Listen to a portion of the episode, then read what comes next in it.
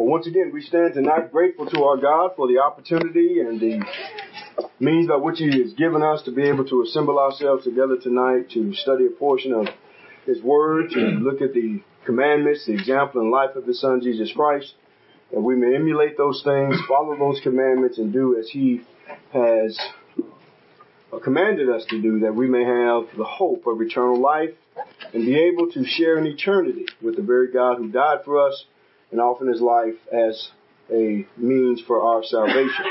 And so we have much, much to be thankful for. Again, God has answered our prayers again tonight. So we serve a merciful and loving and righteous God. And so we are mindful of that and hopefully we conduct ourselves each and every day with that in mind. And of course, we represent Christ properly uh, as we go throughout our days. And if we have not done so, uh, we will most certainly pray to God for an opportunity that we may make those necessary corrections, go to those perhaps who we have unjustly offended, uh, perhaps we said something incorrectly, whatever the case may be, to make those corrections. Because each and every day that we're here is based upon God's long suffering, and we must be thankful and conduct ourselves accordingly. If you will turn in your Bibles to Exodus chapter 32. Exodus chapter 32. I want to begin our lesson today looking at an Old Testament story, an Old Testament account.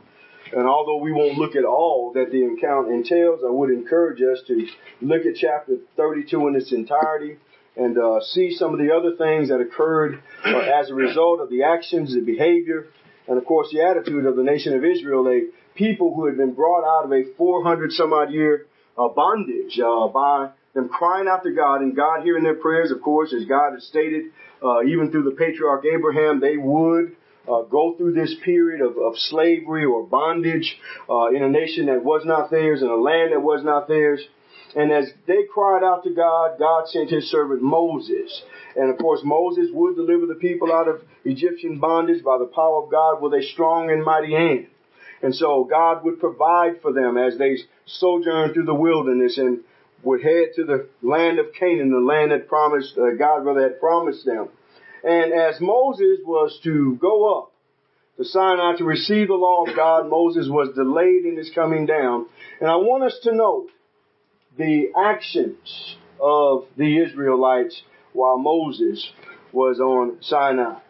The Bible says, and when the people saw that Moses was delayed to come down out of the mount, the people gathered themselves together unto Aaron and said unto him, Up, make us gods, which shall go before us. For as for this Moses, the man that brought uh, brought us up out of the land of Egypt, we would not what has become of him.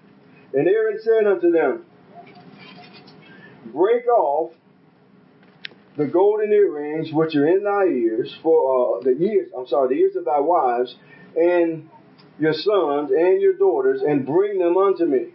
And all the people brake off the golden earrings which were in their ears and brought them unto Aaron. And he received them at their hand and fashioned it with a graving tool after he had made it a molten calf. And they said, These be thy gods, O Israel, which brought thee up out of the land of Egypt. And when Aaron saw it, he built an altar before it, and Aaron made proclamation and said, Tomorrow is a feast day to the Lord. And they rose up early on the morrow and offered burnt offerings and brought peace offerings. And the people sat down to eat and to drink and rose up to play. They offered burnt offerings and sacrifices to the God that they had made out of their own hands with the things that they possessed. Now, it's not that uh, the Israelites at this time were were worshiping a specific idol god or a god of the uh, of the Egyptians specifically. But what they had done was fashion themselves, of course, in the likeness of those gods of Egypt. And what they were doing was making to themselves a representation of what they thought their God was. In other words, they weren't creating or trying to erect a new God or a different God, but simply making a representation of the God that they saw. In other words, that which they again would, would have or formulate or create in their own minds. And of course, God would go on to say, Make no molten gods before me. Don't, don't do that. And so they were worshiping a representation of God. But it was not the God that delivered them out of Egyptian bondage. I want today for you to picture something. Say, for example, you were passing by a construction site and you saw men working and doing due diligence. You saw people uh, uh doing the duties that their contractor, whoever they were, uh, employed them, were doing. And you didn't see that to really be a strange thing. They were building something. They were erecting something. They were working on that which they had been hired or commissioned to do. In Ephesians chapter 2 verses 19 through 22, we as Christians have a work to do. The Israelites, believe it or not, if you go back to Exodus 19, had a work that God had commanded them to do. They were to be representative or the representatives of the, the, the, will of God, the commandments of God throughout the earth. Remember, they were to be a, a, a holy nation, a nation of priests, a holy people, rather, peculiar people, a nation of priests, according to Exodus 19, verses 5 and 6. And the apostle Paul tells the church at Ephesus that we as Christians too have a, uh, also rather have a work to do. We have something that we are to be building upon. We have something that we are to be busy at. Much like the Israelites had, much like those in the first century had of our brethren, and we also have. In Ephesians chapter 2, verses 19 through 22, the apostle Paul in writing to the church at Ephesus states, now therefore, ye are no more strangers and foreigners, but fellow citizens with the saints and of the household of God, and are built up upon the foundation of the apostles and prophets, Jesus Christ himself being the chief cornerstone, in whom all the building fitly framed together groweth unto a holy temple in the Lord, in whom ye also are the build uh, are builded together for a habitation of God through the Spirit. We too have a work to do. Again, that's edifying the body of Christ, edifying one another. Now, of course, we have the foundation of the apostles and prophets, Jesus Christ being the chief cornerstone, and we simply build upon that foundation as they were commanded to do in that day. We do not erect another structure. We do not go in our own way, doing our own things that, not are, that are not in the design, not in the pattern, but we simply built upon that which was already founded. Now let's just say on this construction site, as you see people working and doing due, uh, due diligence to erect this structure, and as you're passing by, you see this uh, construction site, and in the middle of the construction site, you see a playground. And you see children playing on the playground, and they seem to be oblivious of the danger that, that they face. And as you're passing by, you notice and you, you see it, and, and you're, you're dismayed. Rightfully so. What are people doing? What are children doing? What are people doing playing on the construction site? That's not a place to play. That's a place to work. That's a place that God, oh, this particular instance, my illustration, the company has stated you to work. What do people? And you probably would call the police. You probably would go and snatch the children off the construction site yourself. But you would be concerned greatly. You would not want any of them to be hurt, as we know is very possible. And that would strike you as odd, and it should, if not dangerous, which it is. And so, I want to talk this evening about playgrounds on construction sites. As we would see how, how, how curious that would be, and of course how dangerous it would be, how much more when it comes to what God has given us as Christians to do, work, building. We're on a construction site. We're to be doing due diligence. For us to erect a, a, a playground where we play and frolic and do all those things. Much like the nation of Israel, as they would offer these burnt offerings and sacrifices to their God, they rose up early to eat and drink. I'm sorry, they uh, got up early and they eat and they ate and they drank and they rose uh, rose to play. Beloved, playgrounds or construction sites are things that should cause great concern to each and every one of us. Now, as we consider our thoughts once again The apostle Paul says in Ephesians chapter 3 and verse number 10, I tell you what, I'm about to jump ahead of myself. Let me, let me, let me do my order. I'm trying to get to, trying to get to a point here. Let me do my order. Now, first of all, the church is the pillar and ground of the truth. The apostle Paul says in Ephesians chapter 3 and verse number 15, but if I'm delayed, I write to you that you may know how you ought to behave yourself in the house of God, which is the church of the living God, the pillar and ground of the truth. Now, it is my belief that the immediate context or the specific idea of thought in First uh, Timothy uh, itself is is dealing with the the work of a local church. Now, again, that work and those responsibilities may extend beyond the assembly of that local church to those who are a part of that local church outside of those things. Uh, of course, we see that even when Paul would write to the church at Corinth, there were things that, yes, were dealing with the assembly itself, but also things that were dealing uh, that were dealt with rather outside the assembly, such as 1 Corinthians chapter 7 and other places within the epistle. Well, that may be the case also with 1 Timothy. But now, as Paul writes this, it is my belief that the pillar and ground of the truth, yes, we know that the church universally is based upon the truth. It is the body of Jesus Christ, who is the word of truth. But as the local church, it is my my con, uh, conviction that it is the pillar and the ground of the truth in any place, any geographical location. It is the local church that is the support, the, the foundation of truth that represents the truth, that shows people what truth is by not only the work that it does, but the people that are doing that work. We are representatives of that truth we find that the church makes known the wisdom of God. In Ephesians 3 and verse number 10, again, the apostle Paul writing to the church at Ephesus, and I know as well as you, even in uh, uh, 1 Timothy, Timothy was situated and located in Ephesus when Paul would write those two epistles to him. But in Ephesians 3 and verse number 10, until the intent that now the manifold wisdom of God might be made known by the church to the principalities and powers in the heavenly places, or in the heavenly, some versions say. You see, the church makes known the manifold wisdom of God. Now, yes, we as the church, we declare that manifold wisdom. We declare the gospel of Jesus Christ. But I believe here that the church is the representation of God's manifold wisdom by the plan of salvation that it proclaims, by how it is organized, by how it does and conducts its work it is all based on the manifold wisdom of God. I don't know about you, but I thank God. God designed and established the local church to be autonomous from others.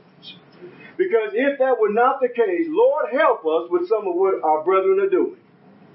But He has established and set up a means of which we are autonomous. We're not like denominations who are bound by a central organized entity that they have to bow to the commands of that entity, which by the way is according to the wisdom of men. But we are autonomous. We do the work that God has commanded us to do. And no other local church has to affect and impact what we're doing as a local church, even though it may cause us detriment as far as the outside and how they view the Lord's people. But we can correct that if we're doing the work properly. If we have the proper attitudes, the right spirit, and the right heart, we can correct that. As a matter of fact, we'll then help people to see, you know, everybody who says they're God's people are not necessarily so. Because that's the reality people really do need to know. As we see even in the Bible. Not everybody who was a Christian was acting as such. And so, the church makes known the manifold wisdom of God. We do all by the authority of Jesus Christ. In Colossians 3 and verse number 17, whatever we do in word or deed, do all in the name, literally by the authority of the Lord Jesus, thus giving thanks unto God and the Father through him. We do everything by authority. We do not assume anything, we do not presume anything, and we do not adopt anything that's not in the scriptures, and we most certainly do not conform things that ought to be done to our own fruition, our own will, our own opinions, our own desire. We must do all based on the authority of Christ. The same thing was taught in every church, by the way. When we see the diversities of people that are, that uh, things that are done today, we have to understand that Paul taught the same thing in every church. In 1 Corinthians chapter 4, verse number 17, he tells the Corinthians, For this reason I have sent Timothy to you, who is my beloved and faithful son in the Lord, who will remind you of my ways in Christ as I teach everywhere in every church. Same things. The only difference is that should have existed then was a geographical location. And of course, within that geographical location, there may have been certain groups of people. For example, this particular location may have uh, comprised more of Gentiles or Jews, but nevertheless, that was the only difference. Now, as far as what they were to believe and practice, it was to be the same. It was to be the same. And so the same thing was taught in every church. Now, as we can uh, continue to develop our thought, the idea of the word church it can be a very misunderstood word in our day and time. Some people view the church as a building. Some people view the church as some organization. Some pe- uh, people view the church as some entity that really doesn't exist, but people feel in their hearts. But the church or the word church is a very significant word. But now, you know, when we understand or, come to know the word church and, and, and, and oftentimes things that are, are not used in a specific way can help us to understand how it's being used. For example, the word church simply means the called out or the ecclesia as we find the scriptures teach. Uh, and it denotes simply an assembly. That's what it means. Look at Acts chapter 19. Now, this is not referring to a, a, a, spiritual assembly, in other words, an assembly of Christians, but how the word is used gives us great insight as to how the word is used spiritually, how it's used secularly.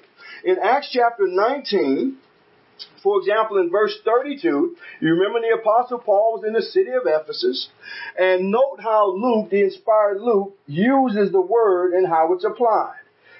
As Paul, of course, would preach the gospel of Jesus Christ, it caused a great riot in Ephesus because it was taken away from the craft of the Ephesians who all worshiped the god Diana. And of course you know, when you worship a false god, many trinket, uh, trinkets and, and various things, statues and all these various things are made regarding those idol gods, you know, much like we do in our entertainment is, uh, industry. Uh, oftentimes many people's walls are filled with, with things that are, are made in the image of their idol gods or whatever the case may be. Sometimes our garages and our closets and, and all these things are filled with the trinkets of the gods that we worship of this world. Not us, of course, because we're Christians and we don't do stuff like that. But I'm just talking about the other people. But you can find the same thing if you look hard enough. Well, Paul was threatening their craft. He was threatening their craft. And so notice how the word church is used. Some therefore tried one thing and another for the assembly, there's our word, ecclesia was confused. And the more part knew not wherefore they would come together. Now I'm gonna tell you, I just gotta be honest, that sounds like a lot of those who call themselves churches of Christ. They don't even know why they come together anymore. God has given them the means by which they come together, and they come together for all kind of stuff. And don't even realize why they've done it in most cases. But then in verse number 34 as well, but when they knew that he was a Jew, all with one voice about the space of two hours cried out, Great is Diana of the Ephesians.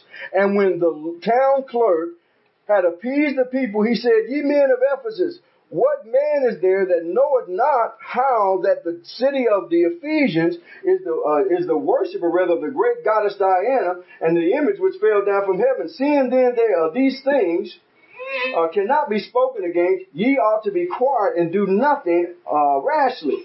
For you have brought hither these men, which are neither robbers of churches, there it is again, nor yet blasphemers of your goddess.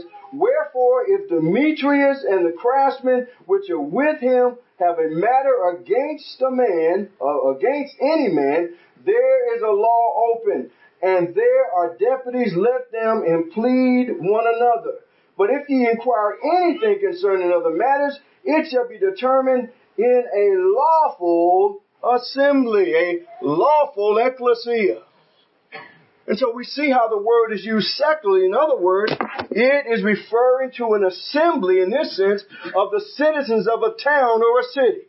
Now from a spiritual standpoint, we know that the word is referring to an assembly of God's people who have been called out of the world into the marvelous light or the kingdom of God's dear son. They've been translated into that.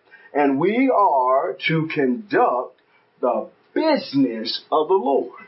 For their assembly was lawful, uh, unlawful. It had lost sight of why they had even assembled. It became unorganized, full of disarray, riot, contention, anger, violence. And hence was unlawful. And it needed to be disbanded before things got out of hand. You see, an assembly called out is to conduct the business of the city. We are to conduct the business of the Lord. You see, it reflects the Lord's purpose for the church. This, this understanding, this meaning that we need to understand. It means called out again and assembled to conduct the business of the Lord. So we have a specific purpose. We also have a specific way that the Bible reveals to us how the church is organized. Of course, we are all aware of the fact that the church is organized, uh, first of all, in what's referred to as the universal sense or the church universal. In other words, Christians in every single part of the world have been called out of the world into, into the kingdom of God's dear son, the church. In other words, the body of Christ as we've studied in the previous lesson. We find places such as Matthew 16, 18, and upon this rock I will build my church and the gates of hell shall not prevail against it. The, the prevailing idea simply is I will build my church, my body. I will establish my people and death won't even prevent me from doing that. The gates of hell. We find in Ephesians 1, 22 and 23. And he gave all things to the church, which is his body, the fullness of him that filleth all in all. Colossians 1.13, same thing in verse 14. Hebrews 12 and 23, the assembly of the firstborn, the church of the firstborn, or as some versions say, the firstborn one. Church universal. Don't care where you live, when you obey the gospel, God adds you to this body. Now, that aspect of the church, there is no earthly organization or authorized earthly uh, organ, organizing rather of the church in its universal sense. In other words, there is no yearly general convention of Christians to come together to discuss the work of the church. Now, biblically, it's not supposed to be that.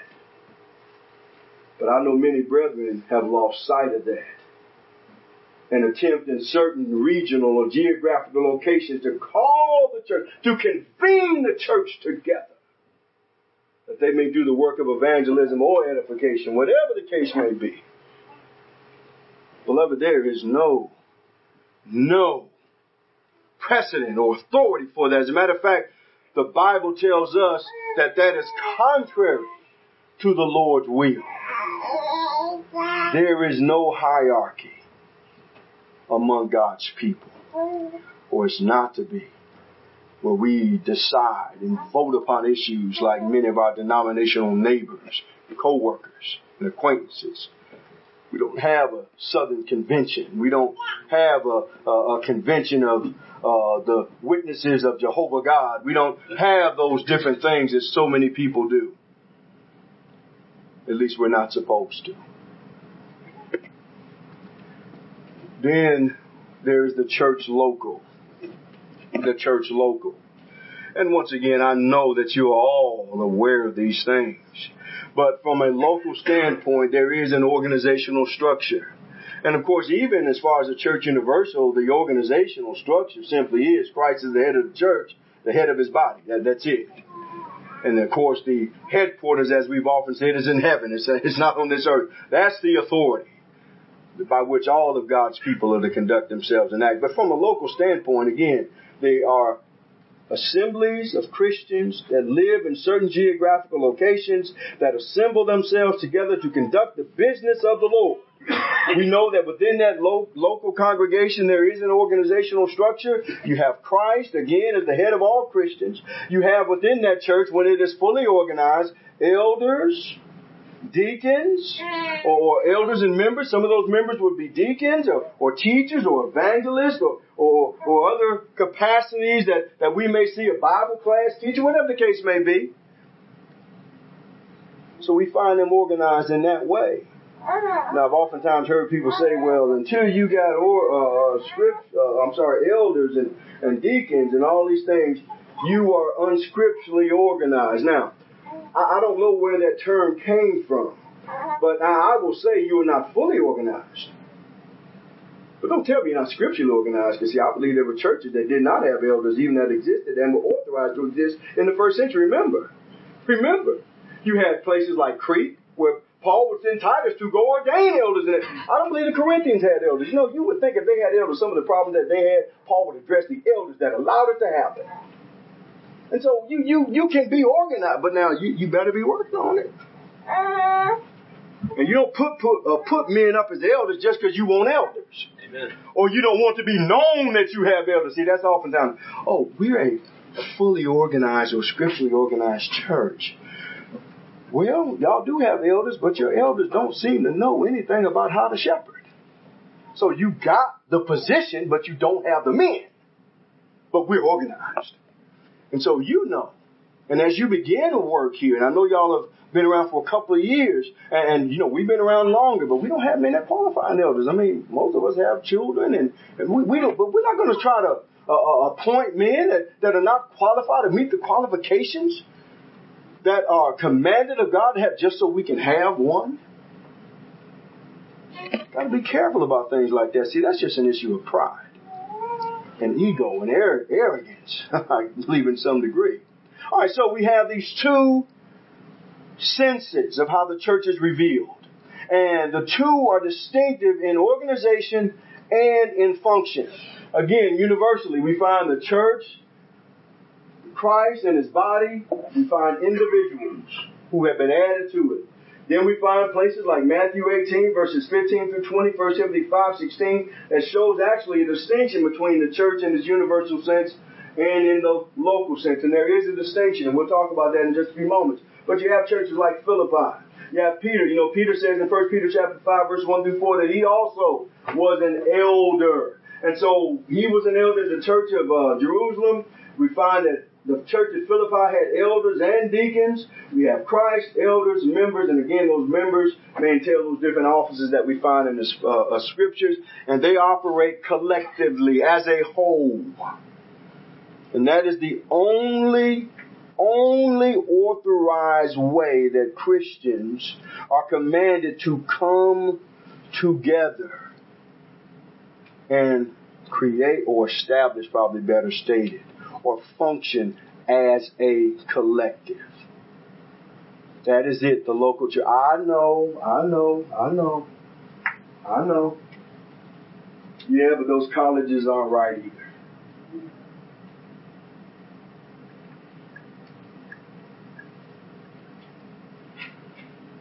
I don't know where in the world we get the idea that a human institution is to carry out the work of the Lord. Where we get that idea.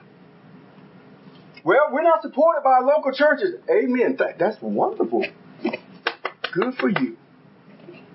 But are you carrying out the work of, that God has given a local church? Evangelism, edification. Well, you know, we're, we're just a group of. I just shake my head. I came out of that nonsense. I'm wondering why my brother don't see the, my brother don't see the distinction in it now. I'm amazed. I really am. But folks get mad when you start being specific and start saying, I mean, literally get mad.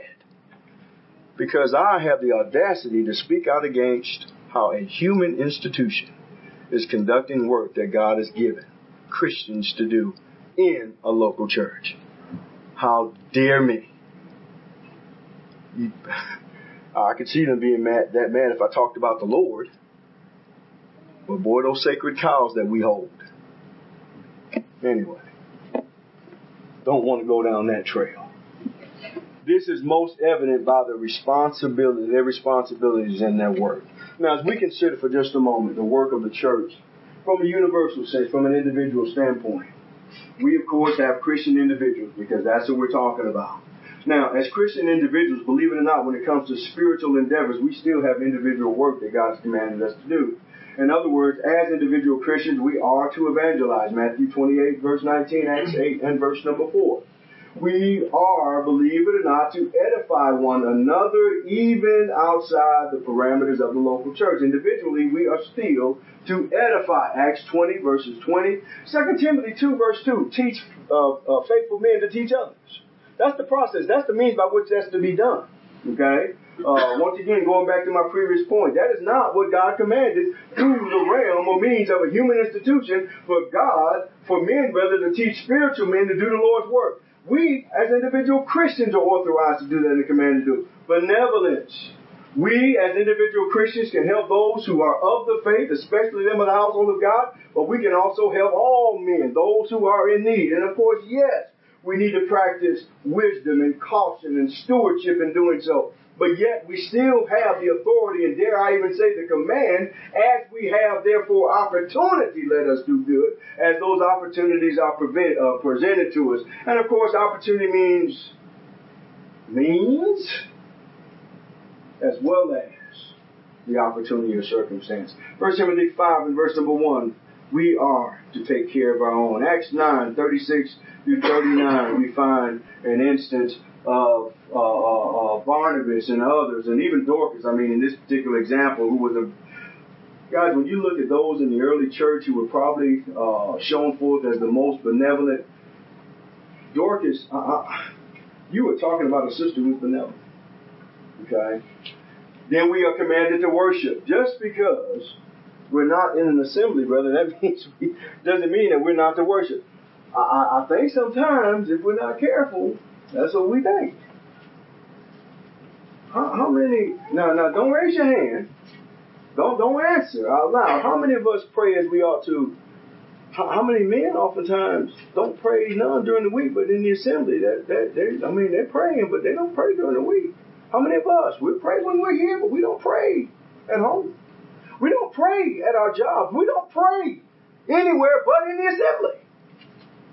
How many of us even open our Bibles? Except for Sundays and Wednesdays. Have you ever read the Bible through? If you haven't, you need to do that. It's the Word of God. We also have family duties along with our spiritual duties as individual Christians. Companionship. You know, God made the woman as a helpmeet for a man. Eve was made as a helpmeet for Adam. We have companionship. Uh, my wife, uh, uh, you know, there there are other things. Uh, First Corinthians chapter seven. We got that. But we also have companionship. I mean, my wife, other than the Lord, is my best friend. And I'll tell you something, you married couples. If somebody else other than your spouse is your best friend, you, you need to get a little closer to your spouse.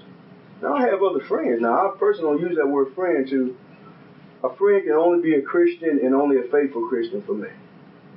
People outside the body are, are their acquaintances, their their co-workers, their hunting buddies, their everything. But friend, that word friend is a very serious word. You find that word to mean somebody who's willing to die for you. And I find Jesus using that word in a very, very strict way. Abraham was called a friend of God. Why? Because he obeyed God. Jesus Christ said, I don't longer call you servants, but I call you friends. Why? Because he was about to lay down his life for them. And they would in turn lay down their life for him. So that word friend now, guys teach your children not to call everybody friend. Because we build, we build this bond, and we teach our children to build these bonds outside the body of Christ. You then in turn build loyalties. You then in turn build commitments. And when it's time to teach them the truth, we don't really want to lose that friendship that we have. And so sometimes we'll, we put our children in a vicarious position. Uh, it's not fair to now they have to lose the friend that we taught them to build a bond with because they have to tell them the truth. And we know how people respond to the truth. And so they're faced with, do I lose my friend that I grew up with? Or do I teach them what Jesus Christ taught me to teach them that I committed myself to? Know what can happen. Be careful. Be careful. We have obligations to our children. Our children really have obligations to uh, obey their parents. Parents, uh, we have responsibilities, specifically us as fathers, to bring up our children and nurture and admonition of the Lord, not provoke our children to wrath. We have civic duties as individual Christians. We're to obey the laws of the land. We're to pay our taxes. Yeah, even as high as they are, we're to pay them.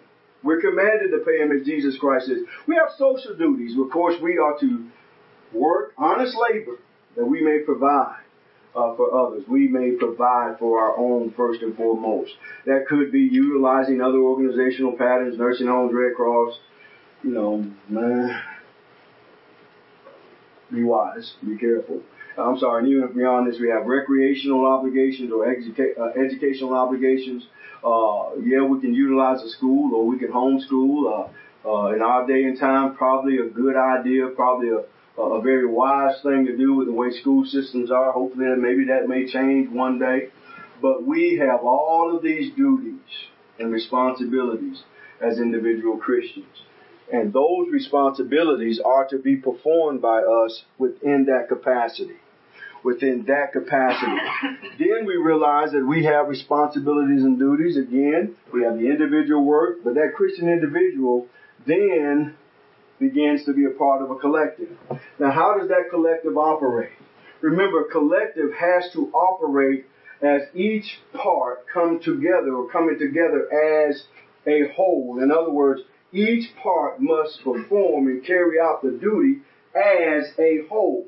If you are a collective, you are not acting individually. You are not acting, as I said the other day, distributively. In other words, one or two individuals within that group acting independently of the entire group. That is not collective action. Collective action can only be accomplished when the whole collective, the whole group acts as one together, jointly participating in whatever work that is. That's why Paul wanted the church at Corinth to fellowship in the ministering to the saints. How could they do that? They had to do that as a collective all acting as one. We pool our resources together, oftentimes into a common treasury, like the apostles' feet. That's what I believe was being referred to there. Even the disciples of Jesus had some kind of treasury. No, that's not the church, not trying to make it the church, but it gives us the principle, the premise. In other words, we all must jointly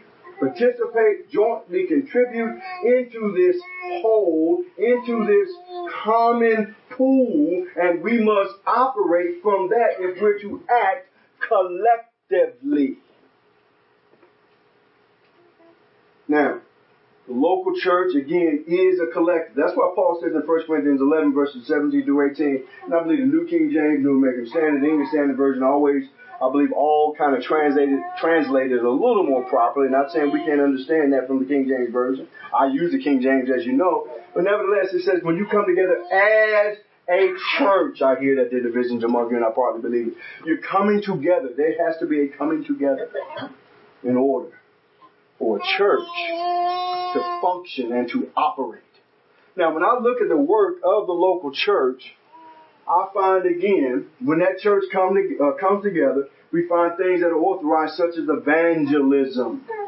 Remember, evangelism, yes, we have evangelists who also in the first century served as apostles, men like the apostle Paul. That the church of Philippi, from its collective, supported Paul, as Paul says to them in Philippians 4 and verse 15 in 1 Timothy 5 7, we find even that elders who were worthy of their labor were supported to do the work that God had given. Remember, they were to convince the gainsayers. I know, I know.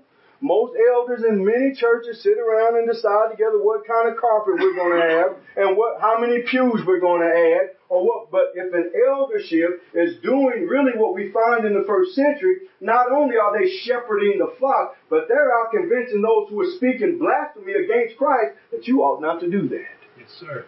They were teachers, guys, and they were supported. Imagine having elders that are supported to get out. Whoa! You're talking about a church operating evangelism. And yes, they're to edify as well. They're, la- they're worthy of their hire. Amen. Okay? Then, of course, in 1 Thessalonians 1 and verse number 8, Paul commended the Thessalonians for sounding out the word. I don't know if it was through a gospel meeting, whatever the means by which they sounded out the word, Paul commended a local church for being responsible to sound out the word, much as you're doing here. That's why we do things like this. Okay? And that, of course, can also be done through what we find in Philippians 4. What about edification? Well, edification, 1 Corinthians 14, verse 26, remember the assembly has the purpose not only of glorifying God through Jesus Christ, but edifying one another. And see, when an assembly has become unlawful, it ceases to be edifying, but may perhaps be entertainment. Whatever the case, but our assemblies are to edify, to build up one another's faith, to provoke one another to love and to good works, as the Hebrew writer says, Acts 11 verse 22. Remember, a church is authorized to edify other churches. Barnabas was sent to Antioch by the church of Jerusalem to what? To edify the brethren in Antioch. He went and got uh, Saul of Tarsus first and brought him to Antioch. And that's what the Christians were, fir- uh, disciples were first called Christians in Antioch, and they assembled a whole year together with them. And the church of Jerusalem sent. You see, we can send a, a brother to go and edify other Christians. Isn't that what we send oftentimes support people going overseas for? Yes, they're doing the work of evangelism, but they're also doing the work of edification. We can do that. We have the authority to do that. What about Acts 15 and verse 27? Can we send a preacher to another congregation to deal with issues within that congregation that perhaps have affected them if they're willing to have? That's what Paul and Barnabas did. The church at Antioch sent them down to Jerusalem to meet with the elders and the church there to deal with the issues that the Judaizers, Judaizing teachers actually came to Antioch saying that they were sent by James. The church said, let's turn to that verse because I, oftentimes when I say that, people look at me crazy. What? Look at Acts chapter 15 and verse uh, number 27.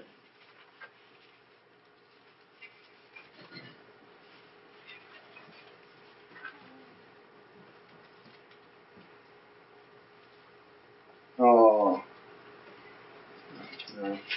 I'm, I'm down a little bit, uh, too far here.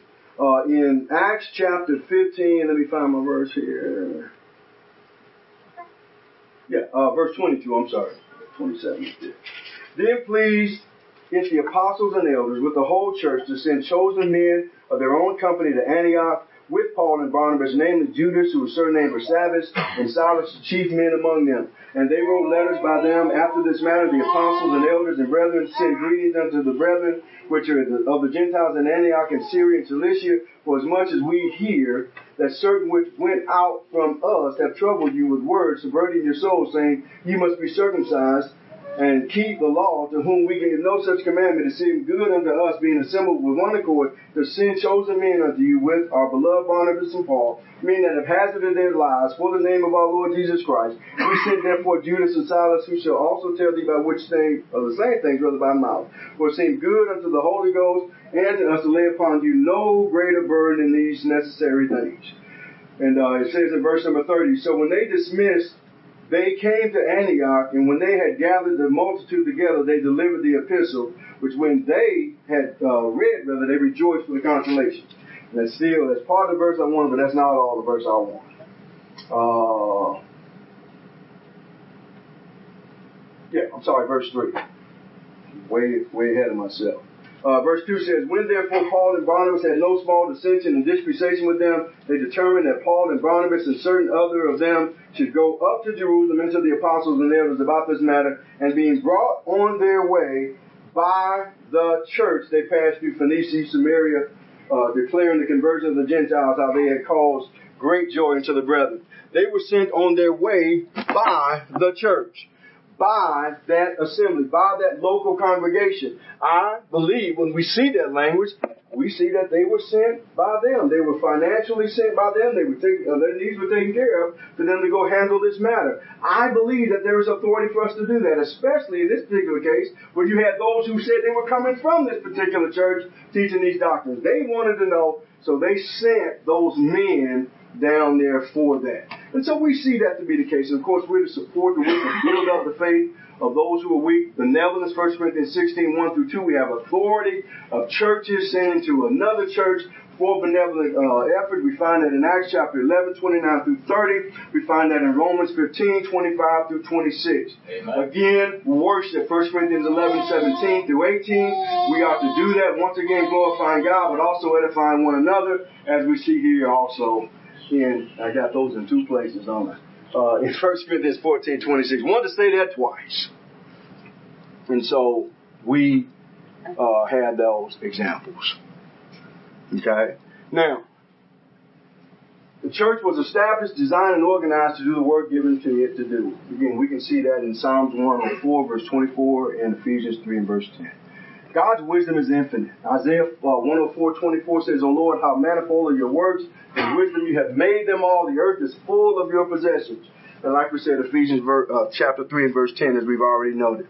Now, when we look at what the Bible tells us the responsibilities and work of a local, local church is, what it was and what it ought to be, we find, I believe, nine things, possibly ten. I'm sticking with the nine. Um, considering the tenth as a work of a local church, I know they're supposed to do it. But we need to consider this. First of all, it is to be an assembly of the saints. In other words, they have to assemble together. Hebrews 10. In such an assembly, the saints are to observe the Lord's Supper, we find in Acts 20 and verse 7, 1 Corinthians 11, verse 33. They ought to sing psalms, hymns, and spiritual songs, teach and admonish one another, 1 Corinthians 14, 23, Ephesians 5, 19, Colossians 3, 16. They're to pray together for one another and for all men, Acts 12, uh, 5, 1 Timothy 2 and verse 1. They have to preach and to attend to the teaching of God's word, Acts 20 and verse 7, 1 Corinthians 14, 26. They're to lay by and store on the first day of the week as they have prospered to finance their collective responsibilities, their collective work. Collective work. They are to support the preaching of the gospel, 2 Corinthians 11, 8, Philippians 4, 5 through 15 and 16. And they are to provide for the fulfillment of the needs of certain destitute saints, as we find in Acts 4, 34 and 35, 2 Corinthians 8, 9, Romans 15, 25 and 31, 1 Timothy 5 and verse 16. I could also add Acts chapter 6, verses 1 and 2 as well. And the local church is to exercise discipline against its unfaithful members, not the members over across the way, not up the road, not in that city, but your own members. You are to exercise discipline. I don't believe there's authority for a local church to discipline or withdraw from a member of another local church. Now we are to do that Amen. individually. Amen. Okay? And I may withdraw from somebody individually that perhaps the church hasn't. Okay? And so now, when I look at what the Bible says the work of a local church all the responsibilities, guys, I don't find anything else. The tenth one is again to ordain elders or establish elders and to appoint deacons and so on and so forth. I get that, but I believe that could fall under the realm of, of uh, you know, edification. In other words, I, I'm willing to add that. One brother told me I should add that. I, I see his point, but I don't know anyway if I'm going to add it to this list. But, what else? Brother, that's pretty limited, Brother Harold. I mean, you telling me there's really only nine things that are to be done as a responsibility of a local church? Just nine things? Well, I, I, it just seems like it ought to be more. Well, I'm going to tell you what that tells me. Yes, the work is very specific, but also that shows me how much work I have to do as an individual Christian. And when I look at the book of Acts, and perhaps you've done it already, what's the emphasis in the early history of the church as recorded by Luke? Is it the assemblies of Christians in these geographical locations that we find all throughout the Roman Empire? Or is it the work of individual Christians as they went spreading the gospel and encouraging one another in first century Rome? I think you will find, as I said earlier in the week, that the work that Luke records in the early history of the church is individual. The majority of it. Let me put it that way. And yes, the epistles deal with some of the other things that we see. But beloved, we have a lot of work to do as individuals, and we have a lot of work to do as congregations. And let's not put one at the expense of the other. Let's do both. And I believe when we look at the scriptures, the most work that Paul did, that, that Peter, that all these brethren did, was individual in nature, and not just from the collective. Instead of just inviting people to assembly, how about going and teaching them why they need to be in this assembly? of course, that means they got to become Christians first. Now, oh, well, so Go and just, I gotta know what I was gonna say anyway. But, what in the world are these things? Is that in the nine? I mean, is that what we find? Where, where, where is this? Who, who, what is that? Who came up with that pattern? Who came up with that work within the uh, uh, organizational pattern of the local church? Field trips and Disney World and camping and canoeing and you know baseball and football picnics and and, and fellowship get-togethers and, and all that. Who said that's the work of a local church? And then as, as those who are near college campuses, Christian student campus ministries. I'll tell you what, the one we have in Troy, we have a college congregation in Troy. And I don't mind saying it all because they know where I stand on it. And they have a quote unquote student, Christian student center. And the preacher tried his best to separate it but then say it's not separated. You know, it's amazing when you see people kind of stumble over their words. But he was trying to say that's a separate organization. That's a separate entity. Really? So, what they do has nothing to do with your congregation. Your elders have nothing to say to that. Well, no, I'm not saying that. But see, whoa. So your elders preside over Christian student center. Yes, all right. That's all we were trying to get you to say. Well, how is, how then is it when we're passing by? Sometimes we see y'all. First of all, that's a separate entity. That's what that's what I, uh, I and other the, organization separate from the local church because it does operate to some degree separate from that local church. The students don't come together on Wednesday nights. They come together on Tuesday nights. You know why they can't come together on Wednesday nights at the local congregation? Because it's a student center that's university sanctioned and it has to be inviting to everybody and you can't dare tell everybody to go to that local church of students. So you create problems and dangers when you try to go outside the organization of the local church. In other words, they can't tell students within the campus to come over to the congregation.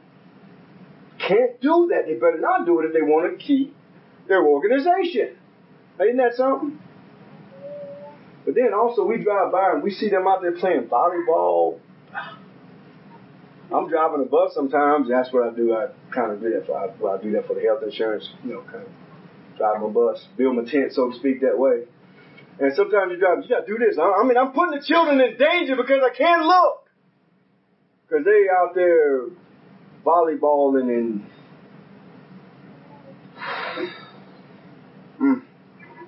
All kind of attire. Or all kind of the lack of attire. And that's the Christian student center. because they really can't tell people how to dress when they come there. That's against campus rules. So,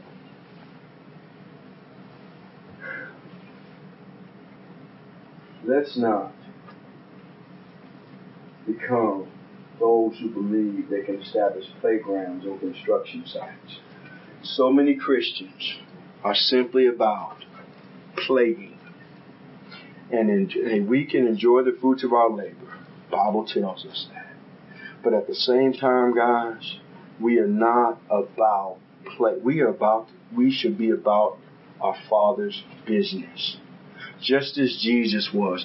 And guys, we can't make this some recreational or social organization or club that we call the Church of Christ Club, where we get together and play and eat and play and go and just, you know, all these different things that churches, local churches have somehow seen fit to establish and to do. They have playgrounds on construction sites. And if you would have passed by a construction site that had a playground on it and children were playing, you would sound the word against that. You would go gather those children, snatch them up, report those parents to the police. You would make sure that those children were not in any danger again. But yet, why do we let our brethren have all these playgrounds on construction sites and all we do is sit back and say, well, you know, and don't want to say nothing about it?